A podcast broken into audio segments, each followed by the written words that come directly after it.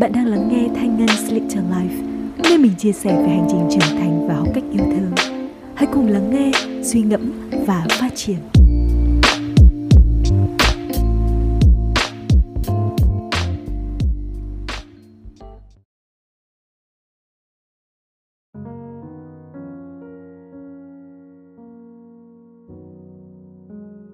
Tôi không còn nhớ Hà Nội đã bước sang mùa giãn cách thứ bao nhiêu rồi.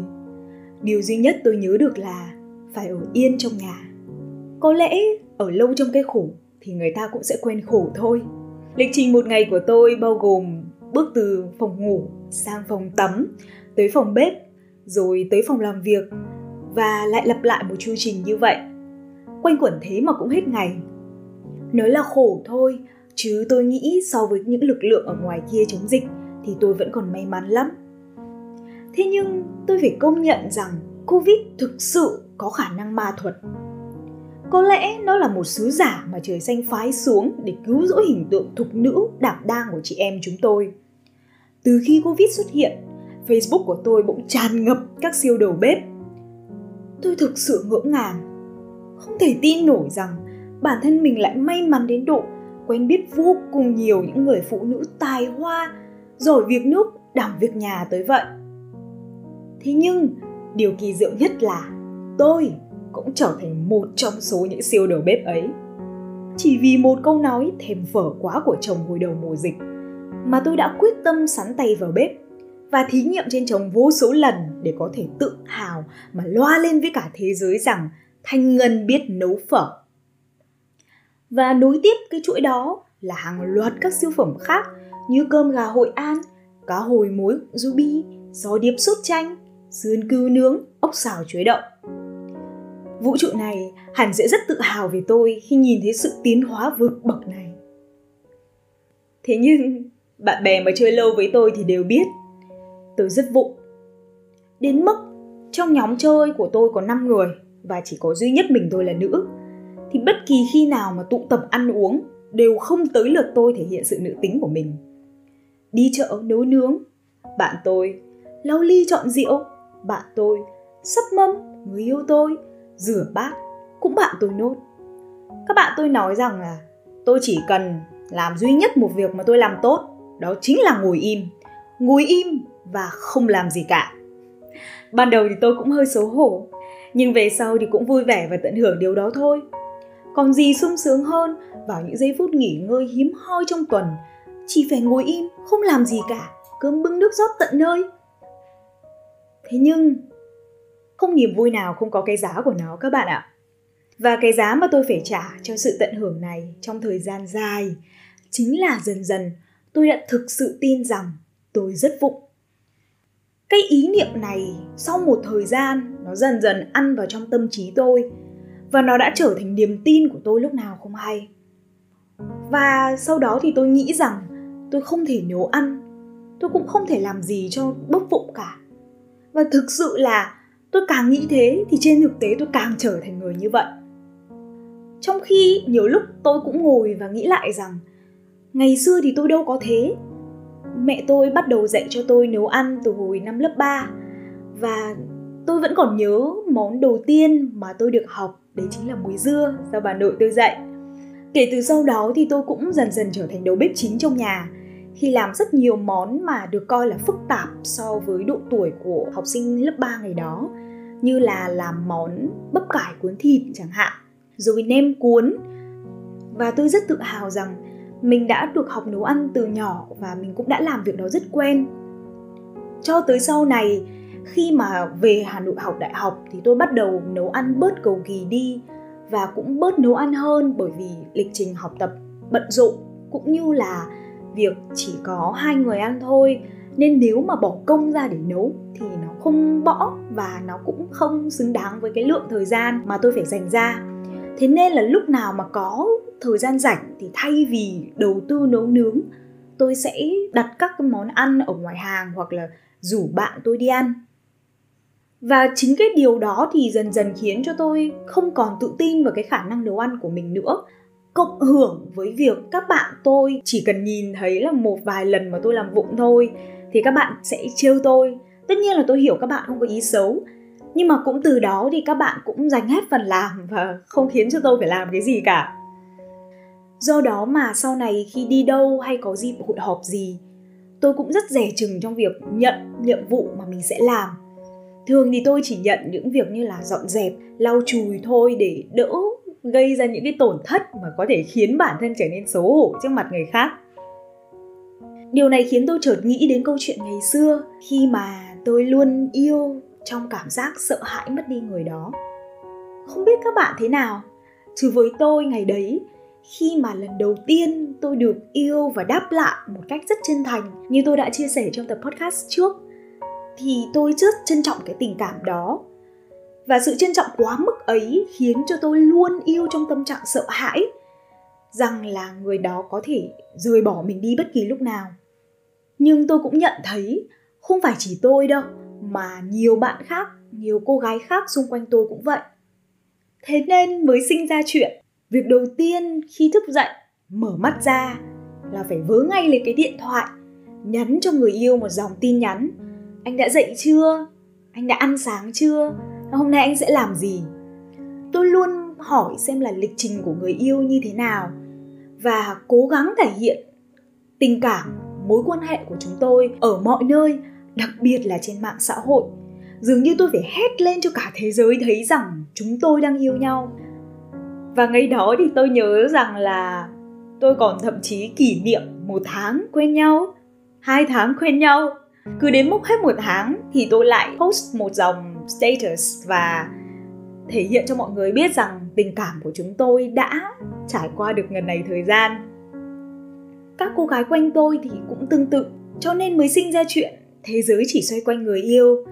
Và các bạn cũng sẽ thấy rằng đa phần trong tình yêu, phái nữ rất hay thể hiện sự hiện diện và chủ quyền của mình trong nhiều khía cạnh của mối quan hệ, như là muốn dùng đồ đôi, muốn ảnh đại diện phải là hình của mình, muốn hình nền điện thoại của người yêu phải là hình mình hay là hình chung của hai đứa, muốn được nhắc đến trong mọi bài viết trên mạng xã hội mà người yêu post lên, rồi muốn biết pass điện thoại, pass Zalo, Instagram, Facebook của người yêu.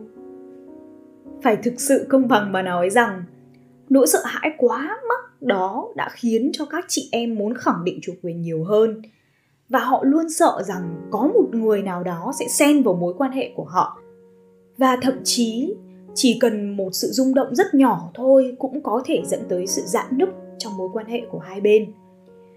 Tôi biết nhiều người đàn ông rất tâm lý và có nói rằng nếu như mình không làm gì thì mình cũng không phải ngại cho người yêu biết pass. Có thể truy cập vào tất cả các thiết bị riêng tư, các tài khoản riêng tư của mình.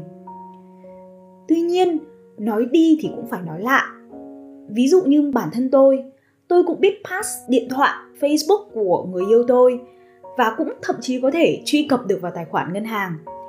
Thế nhưng mà tôi biết chỉ để biết thôi và không bao giờ tôi động tới những gì riêng tư của người yêu mình cả. Thậm chí kể cả thông báo hiện lên trên màn hình thì tôi cũng ngay lập tức quay mặt đi hoặc úp điện thoại hay là iPad xuống chứ không bao giờ đọc. Bởi vì tôi chỉ nghĩ đơn giản một chuyện, các bạn cứ đặt vị trí của bản thân vào trong vị trí của người yêu mình mà xem, xem là liệu bạn có muốn cái điều đấy hay không. Tất nhiên, trường hợp này phải loại ra những người mà có sở thích là có những người người ta có xu hướng muốn được kiểm soát và người ta càng thấy sự kiểm soát một cách rõ ràng của người yêu thì càng cho rằng là mình được yêu nhiều. Tuy nhiên thì số đó khá là ít thôi. Không chỉ thể hiện sự hiện diện quá mức và mong muốn kiểm soát, mà nhiều cô gái còn bị chìm trong nỗi lo sợ về chuyện đối phương nghĩ gì về mình. Nhưng không chỉ có đối phương đâu. Tôi nhận thấy rằng rất nhiều cô gái quanh tôi còn sợ hãi những gì mà bạn bè và người thân của người yêu nghĩ gì về mình.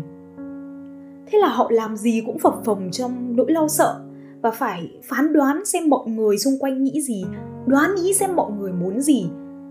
Và kết cục là họ không hành động theo những gì mà họ muốn, họ thực sự cần, mà họ hành động theo những gì người khác muốn. Bạn thử tưởng tượng xem, nếu bạn sống một cuộc sống như vậy, bạn có thực sự đang sống không? Hay chỉ đang tồn tại thôi? Và liệu nếu bạn sống như vậy, thì bạn có đang thực sự yêu hay không?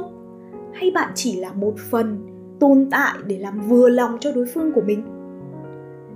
Nhiều khi mình thấy rằng các bạn nam cũng không suy nghĩ gì nhiều đâu, nhưng mà trong đầu các nàng thì đã có hàng loạt các suy nghĩ vượt tầm vũ trụ rồi. Một chuyện có thể rất nhỏ, ví dụ như chuyện có thể một ngày nào đấy người yêu bạn đột nhiên đi ngủ sớm hơn so với bình thường, và anh ấy cũng quên không nhắn cho bạn anh đi ngủ đây theo như bình thường. Có thể là bạn nam bạn chỉ mệt thôi. Các chàng trai thì thường có suy nghĩ khá là đơn giản. Thế nhưng mà các cô gái thì có thể suy diễn ra rất nhiều thứ. Thậm chí suy đi tính lại một hồi thế nào lại thành người ta gian dối. Tất nhiên trên thực tế cũng có trường hợp như vậy đó. Khi mà người ta có quá nhiều biểu hiện bất thường thì đúng là các bạn cũng cần nên chú ý một chút. Thế nhưng mình đang đề cập tới tình huống bất thường thôi. Mình nghĩ các bạn cũng nên hiểu rằng giữa phái nữ và phái nam thì cái cách suy nghĩ của chúng ta cũng khá khác nhau. Các bạn nam thì thường tư duy thẳng trực tiếp vào vấn đề hơn, còn chúng ta thì hay tư duy một cách hơi lòng vòng một chút. Thế nhưng vô hình thì những điều ấy lại dần dần tạo thành những khoảng trống vô hình trong lòng chúng ta và làm cho chúng ta ngày càng mất cân bằng và trong tranh hơn. Thế nhưng thực ra mình thấy rằng không chỉ những cô gái đang yêu hay những chàng trai đang yêu thì mới thấy như vậy. Mỗi chúng ta đều có sự e dè nhất định khi nghĩ tới người khác, đặc biệt là nghĩ xem người ta nghĩ gì về mình. Và thế rồi lúc nào không hay, ta sợ hãi về một điều gì đó vô hình không thể nhìn thấy được mà tự hạn chế chính bản thân mình lại. Thực ra nỗi sợ này là điều rất bình thường. Vì sao ư? Vì chúng ta không tồn tại một mình trong thế giới này. Chúng ta sống theo cộng đồng. Và đã là con người, không có ai không cần những sự kết nối nhất định với một con người khác để nhận thức rõ ràng về sự hiện diện của bản thân trong thế giới này cả. Nhưng mà trong một mối quan hệ, hai bên tốt nhất nên thu hút nhau ở một thế cân bằng. Nếu tình cảm của một phía mà quá mạnh mẽ, và tôi thấy thường là phái nữ, thì tình yêu và tình thương của các bạn sẽ dễ dàng biến tướng và trở thành một nỗi sợ hãi, một gánh nặng, thay vì một điều đẹp đẽ và an lành. Vì sợ mất đi mà lại càng yêu thương nhiều hơn. Vì vừa yêu và vừa sợ chia ly nên thành ra chúng ta lại mụ mị, tự huyễn hoặc bản thân cho đi nhiều hơn và hy sinh nhiều hơn nữa. Cố gắng nhiều hơn nữa với hy vọng rằng những chân thành, những gì mình cho đi sẽ có thể đổi lại được sự trân trọng của đối phương. Thế nhưng các bạn có để ý không?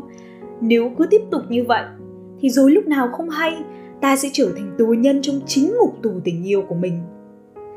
Nếu sau mỗi cuộc hẹn, cảm xúc của bạn xen lẫn giữa niềm vui và một chút hụt hẫng, thì tôi nghĩ rằng tình cảm của bạn đang nhiều hơn đối phương một chút chăng?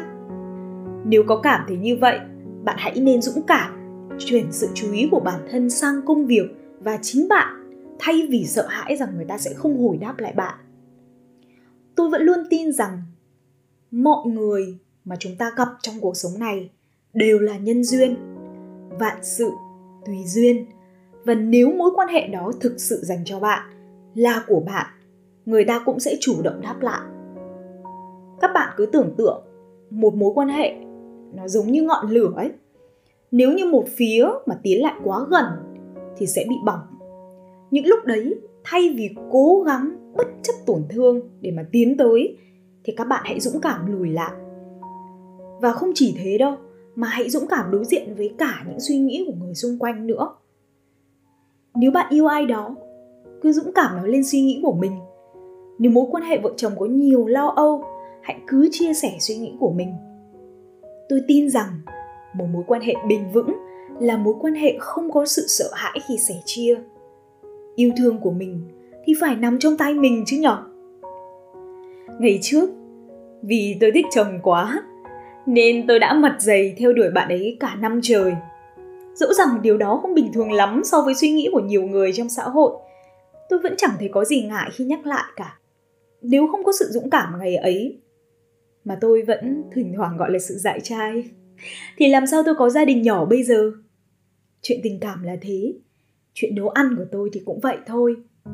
Sau nhiều lần thử nghiệm và không ngừng sai, thì giờ khả năng nấu nướng của tôi cũng khá ổn rồi đấy chứ. Và tôi thậm chí còn đủ tự tin để mời bạn bè tới ăn hay nấu cho cả bạn bè.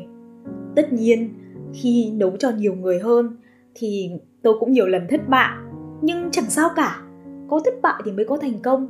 Nếu tôi cứ sợ hãi thì bao giờ tôi mới dám bước ra, bao giờ tôi mới dám nấu ăn cho người mà tôi thương, bao giờ mà tôi mới dám thú nhận tình cảm của mình, bao giờ mà tôi mới dám vượt qua sợ hãi, vượt qua những suy nghĩ của mọi người xung quanh để tự nắm lấy yêu thương, hạnh phúc và tương lai của chính mình. Khi chúng ta đã quyết định yêu thương và tiến vào một mối quan hệ thì chúng ta cũng cần dũng cảm khi đối mặt với những gì mà mối quan hệ đấy mang lại, kể cả tích cực lẫn tiêu cực. Không mối quan hệ nào không đi kèm trách nhiệm. Cho nên nếu các bạn sợ hãi, các bạn sẽ không bao giờ có được yêu thương. Nếu đã nghe đến đây, tôi hy vọng rằng dù bạn là ai, nhất là nếu bạn là một cô gái đang yêu, tôi mong bạn sẽ luôn dũng cảm trong mối quan hệ của chính mình, không sợ hãi sự chia xa, mà hãy nhận thức rõ ràng về điều đó để trân trọng được hiện tại. Không sợ hãi những suy nghĩ của những người xung quanh, cũng không sợ hãi để rồi giới hạn chính bản thân mình lại, nhất là trong tình yêu. Hãy cứ yêu như thể ngày mai sẽ chia xa rồi, và ngày hôm nay là ngày cuối cùng để bạn có thể yêu. Yêu thương phải nằm trong tay chính mình. Nếu yêu thương, đừng sợ hãi.